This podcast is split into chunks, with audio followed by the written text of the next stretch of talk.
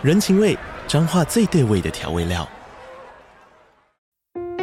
人，你在这端，我在那端，各自忙碌又相互牵挂。情，街角的吵杂声传递温暖与思念。味，是从每一个转角飘出的乡愁。这里是彰化县政府 Pocket 节目《彰化早咖》，我是主持人内克。从彰化大小事各具特色到旅游攻略，透过轻松有趣的访谈，带着大家走进最在地的早咖。准备好了吗？彰化的故事，我们说给你听。以上为彰化县政府广告。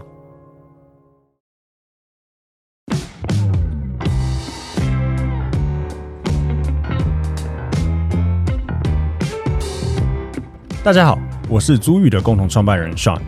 租遇是一间专业的包租代管公司，我们的服务有包租代管、不动产租赁以及空间规划与装潢。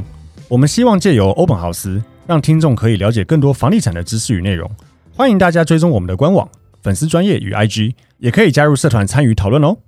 大家好，欢迎收听欧本豪斯 Open House，我是 Tim。Hello，大家好，我是欧本豪斯的企划小曼。对，今天一样只有我们两个来录音哈。那我们这礼拜的房产周报一样整理了五则很有趣的新闻跟大家分享。首先，第一则是王思佳月烧二十三万租豪宅，那屋主是开价一点五六亿求售。第二则新闻是台北新一区在六张犁站那边出现了一个大天坑。这个算是离我们公司也非常近哈，所以我们要注意一下。第三则新闻是五十年危老变豪宅，每平飙破两百万，那这个不巧也离我们公司非常近，待会可以分享一下是在哪里。第四则新闻是骑单车闲晃，结果变成包租婆，民众随机占领空屋出租，这超逗的。然后再来第五则是与一楼房东闹翻，房客私挖通道寄生地下室，这超像电影情节。这个礼拜的新闻都非常有趣。那在开始前呢，先跟大家说一个小抱歉，就是呢，我上个礼拜在捷运上听欧本豪斯的时候，嗯、因为可能捷运那个车厢轰隆隆的声音很吵，我就觉得说，干怎么还是这么小声？所以我下一集呢，我就把那个声音又调大声，结果就调爆了。然后调爆之后呢，就是很感谢有听众，就是马上有留言，对，马上跟我们讲说，哎。那个音量好像有一点问题，这样，所以我又把它那一集下架，然后调回来了，嗯、所以大家可以再去重听一遍，嗯、就是上一集房产周报那个 EP 一六八。嗯，非常谢谢大家及时的反馈。那我们接下来就进入到这个王思佳的新闻，就王思佳最近就是风波很多，她被曝说上节目背假的名牌包，还有什么学历造假之类的。然后最近呢，又有豪宅房仲圈传出说，他每个月花二十三万租的这个台北内湖独栋豪宅，其实屋主早在一年前就想要卖掉，可是因为他开价高达一点五亿元，那王思佳买不下手，可是他又很喜欢这个豪宅，所以他就是一直租在那边不想搬。那也因为这样呢，就是让其他想要购入这个房子的买家想看房，但就一直被刁难，所以房仲圈就是对他觉得很生气，甚至不想要再承接这个案子了。那我去查王思佳的回复，他大概就是说觉得我、没有必要回复这种可能流言蜚语之类的，大概就是这样。OK，那针对这则新闻，我们也不是名牌包专业，所以我们不会去讨论名牌包。我们就这个豪宅的衍生，我们来讨论一些事情哦。目前央行对于豪宅的定义，台北市七千万以上，然后新北市是六千万以上，其他县市只要四千万以上都属于高价住宅，它不会算是豪宅，它算高价住宅。那这样会有什么影响呢？就是目前银行对于办理豪宅贷款的话，成数最高只能到四成。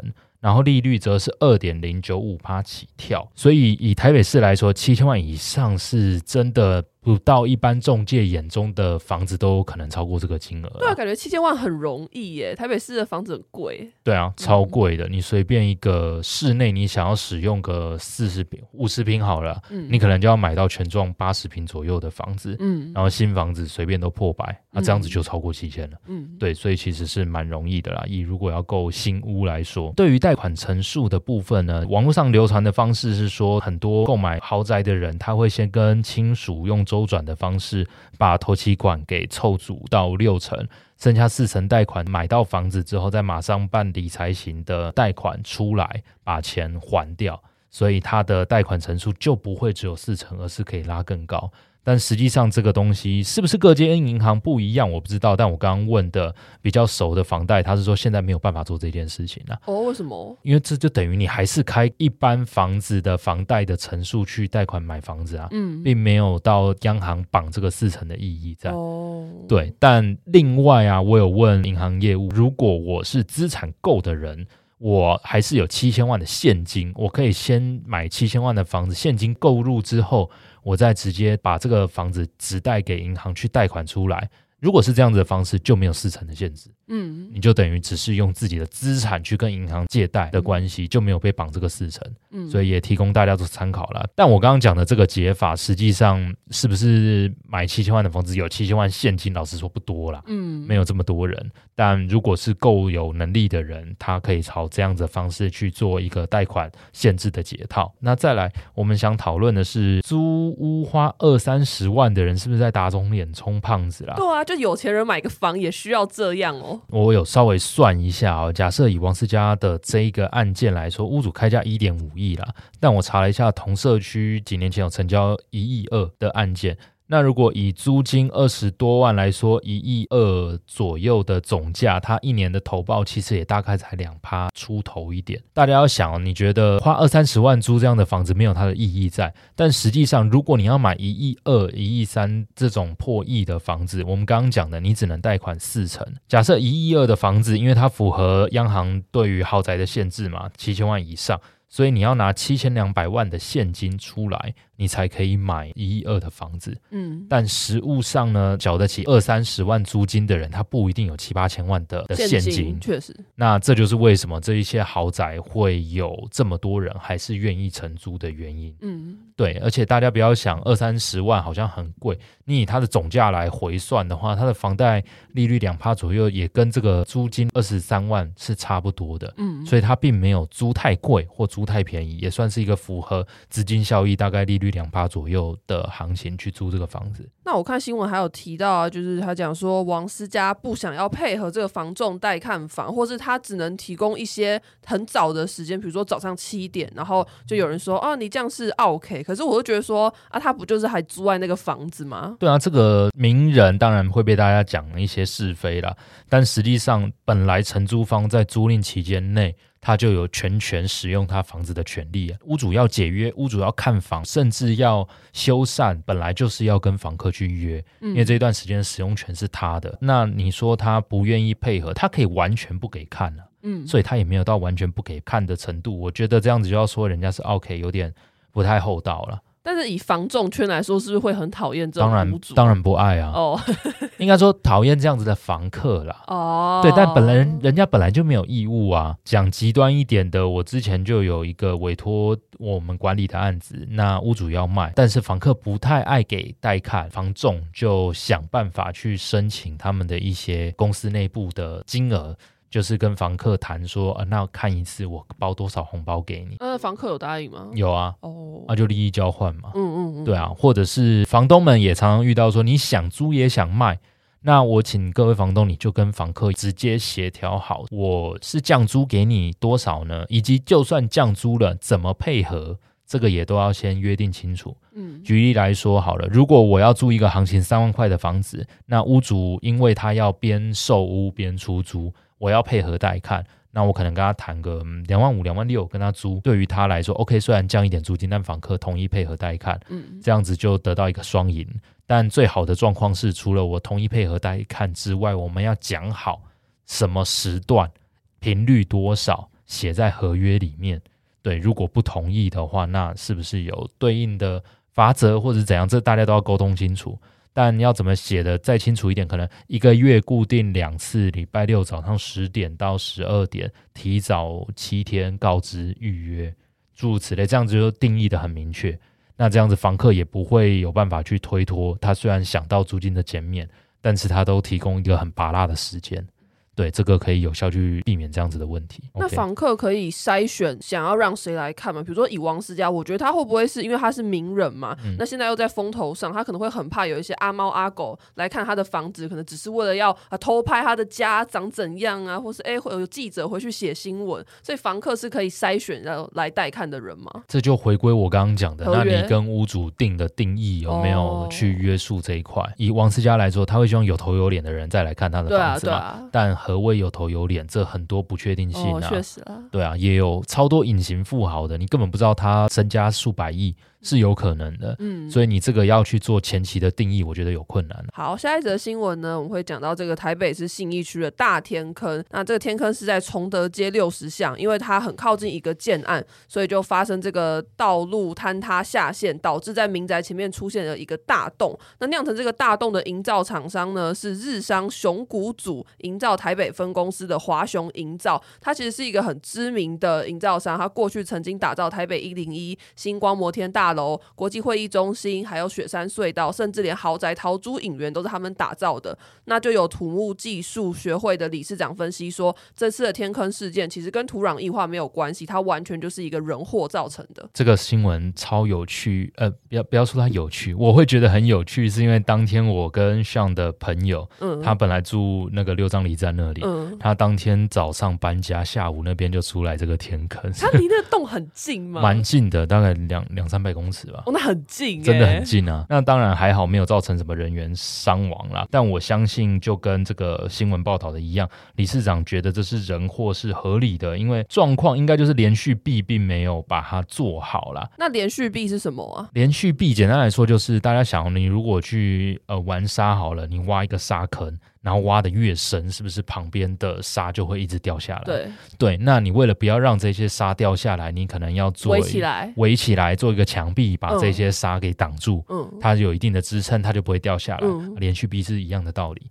就是在挖地下道、挖地基的时候，你在跟旁边没有挖的土地之间，你要做一个墙壁或什么的东西去把它挡住。详细当然有一些专业的做法，这我们不知道，但简单来说就是他没有做好了，造成这个出现天坑的状况。那下一则新闻是在讲一个关于五十年的围绕变成豪宅，每一平标破两百万。那这个豪宅呢是在台北市叫做乔安新村。那它现在就是从一个旧房子摇身一变变成一个每平两百万以上的大豪宅。那住户就很开心，然后也有很多民众就好奇说：“哎，我家也在台北市，我家也是老屋，那我是不是也有机会挤进这个两百万俱乐部，变成豪宅的主人呢？”之前有遇到的房客是那里的屋主，哦然后他要出来找房子，是因为那一片要都更了。哦，那他现在很爽哎、他蛮爽的吧？我印象最后面他没有跟我成交啊，但我印象中大概是个四十多岁的女性。好好哦。对，然后他大概是十年前左右购买吧，二零一零年左右购买那里的一个公寓三楼还是四楼。欸、那他很滑、欸，他买的时候应该还是以当时那个老公寓的价格吧。当时那边的公寓成交应该在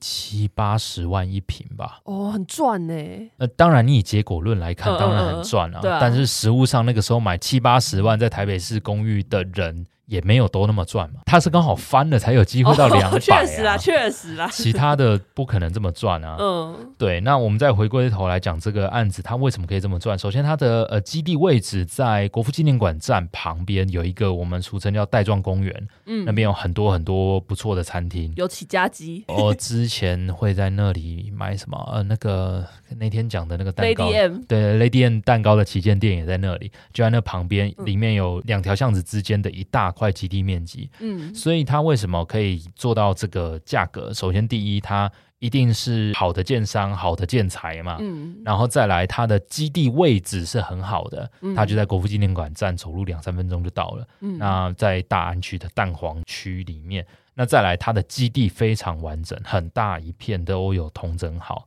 然后方方正正的。基于以上的原因，它有机会去冲破这个两百万是没问题的。但实际上，你是不是在台北市买房子翻都有可能翻到这个价格？没有啦，不是每个人翻都跟都有办法变豪宅啊。真的哦，这当然啊，哪那么多豪宅？那他可以盖好一点啊，就是他跟都要跟了，他干嘛不跟好一点？嗯、呃，那就回归来盖房子好了，或者是你你买车好了，是不是每个人都买进口车嘛？哦，是每个人都要买劳斯莱斯啊？确实，但是通常都跟完应该都会涨吧？对，通常都跟完一定都会涨价，这是没错。的，但你要去忍受可能几年，你要在外面租房子啊，嗯，对，这个是必须的。那我有查到，就是说，其实台北市总共有十一个像这种都跟后单坪破两百万的建案，那其中有六个都是在东化南北路，就台北非常顶级的黄金地段。所以这个文章的总结就是说，你要想要有这种翻身变豪宅的机会，其实取决于地段，它很重要。对，这个我们之前应该也有讲过了。你如果要在市中心买老房子，想要拼都更，有几个重点要注意。首先，地点你一定要好啊，你有办法买在正敦化南北路上的房子，那老实说，它地点就已经立于无敌了。嗯，对。但如果你是买巷弄里面的公寓，那你就也要先去看几个重点。首先，第一，你的基地面积够不够完整？举例来说，我以前成交过的呃成功国宅好了。它基地很漂亮啊，两三千平，哎、嗯欸，不止两三千平，反正超大，三十八栋。嗯、但你要去想哦，整个国宅都在两三块土地上，等于同一块土地有两三千个持有人，嗯，所以你要都更的话，要两三千个人都同意，哦，很麻烦呢。对，那就不可行了。哦，对，所以如果你是想拼都更的，就不可能去买国宅。嗯，对，这个是一个重点。那再来是你要去看，假设你买的是老公寓、老华夏好了，那你是四楼的跟五楼的也有差哦。我最近有听我朋友说，他前几年大概五六年前吧，在崇德街那边买了一个五楼公寓，然后最近在谈都更呢，他算蛮 lucky 的。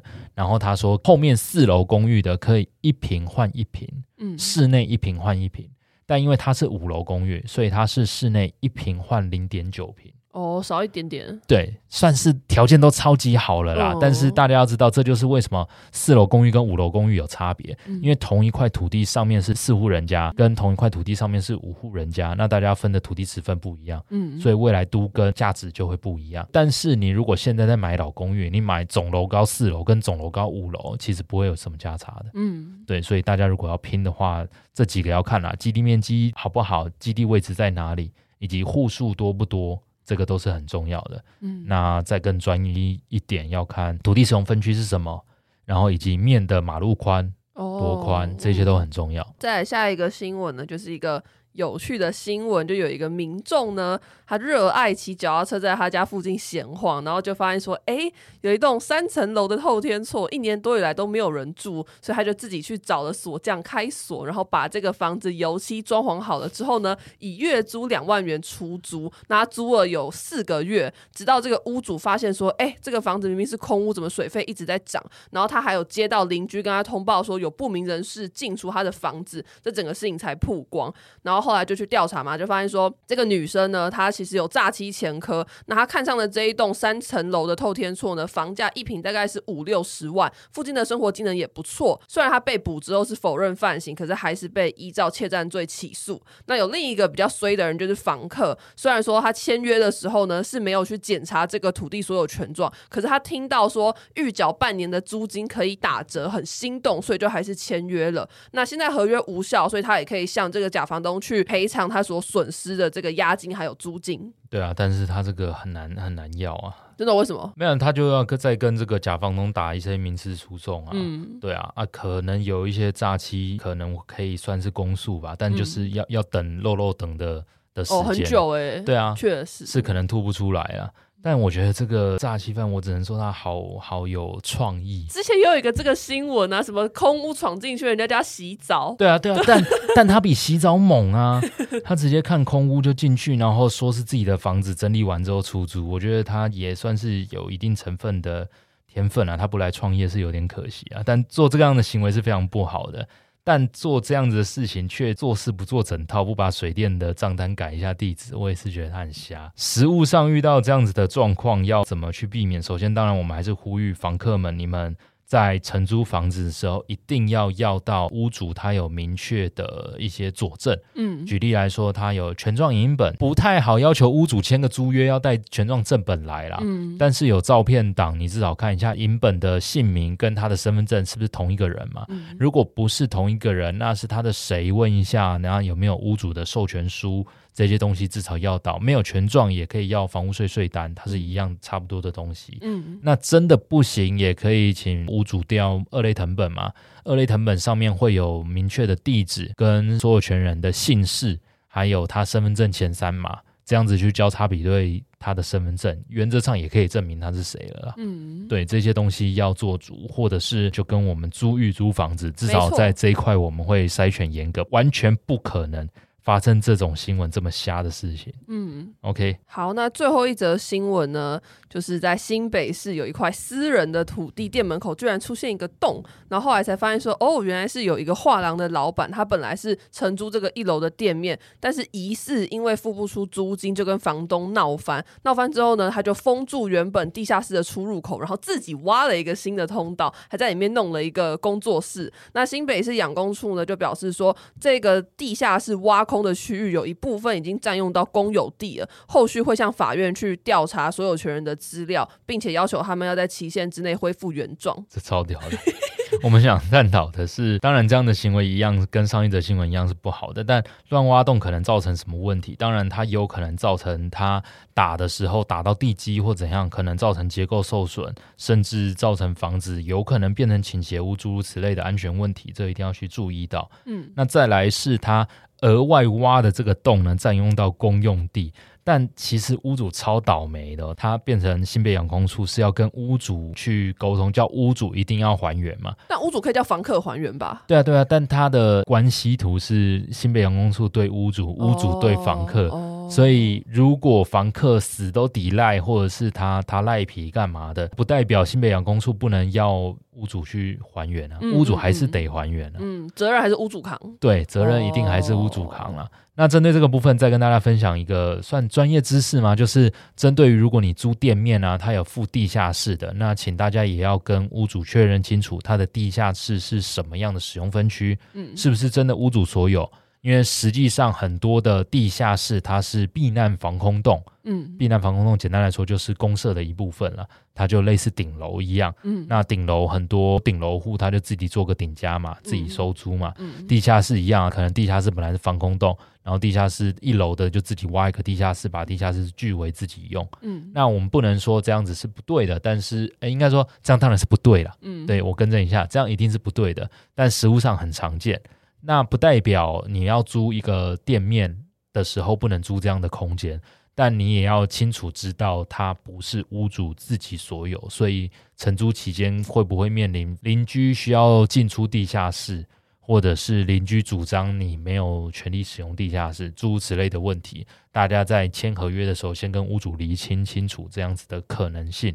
才不会避免承租期间有不必要的纠纷。那如果今天这个洞呢，他挖的那个地并没有占用到公有地，那是不是就没事啊？不会没事啊，那就要看他占到谁的地啊。他不会就是占到就是屋主本身的地吗？有可能啊，那样子就是至少是屋主跟这个房客自己的事情了哦，就跟其他第三者或者是新北航空处是没有关联的。以上本周的房产周报到这边结束，那希望大家喜欢这一周的内容。这一周我觉得蛮多很有趣的新闻，值得大家去当。当做笑话看也好，或是你可以看一下那个洞长什么样子。对对对，或但是也可以吸收一点新知识啦。嗯，那希望大家持续关注我们的 Podcast 节目。我们每周一会更新房展周报，每周四是更新网络上热门的议题跟讨论，或者是房地产相关人员的访谈。那也记得追踪我们的脸书、IG、YouTube 等社群账号，还有可以观看我们的影片，并且可以到 Apple Podcast 或 Spotify 给我们好的五星好评。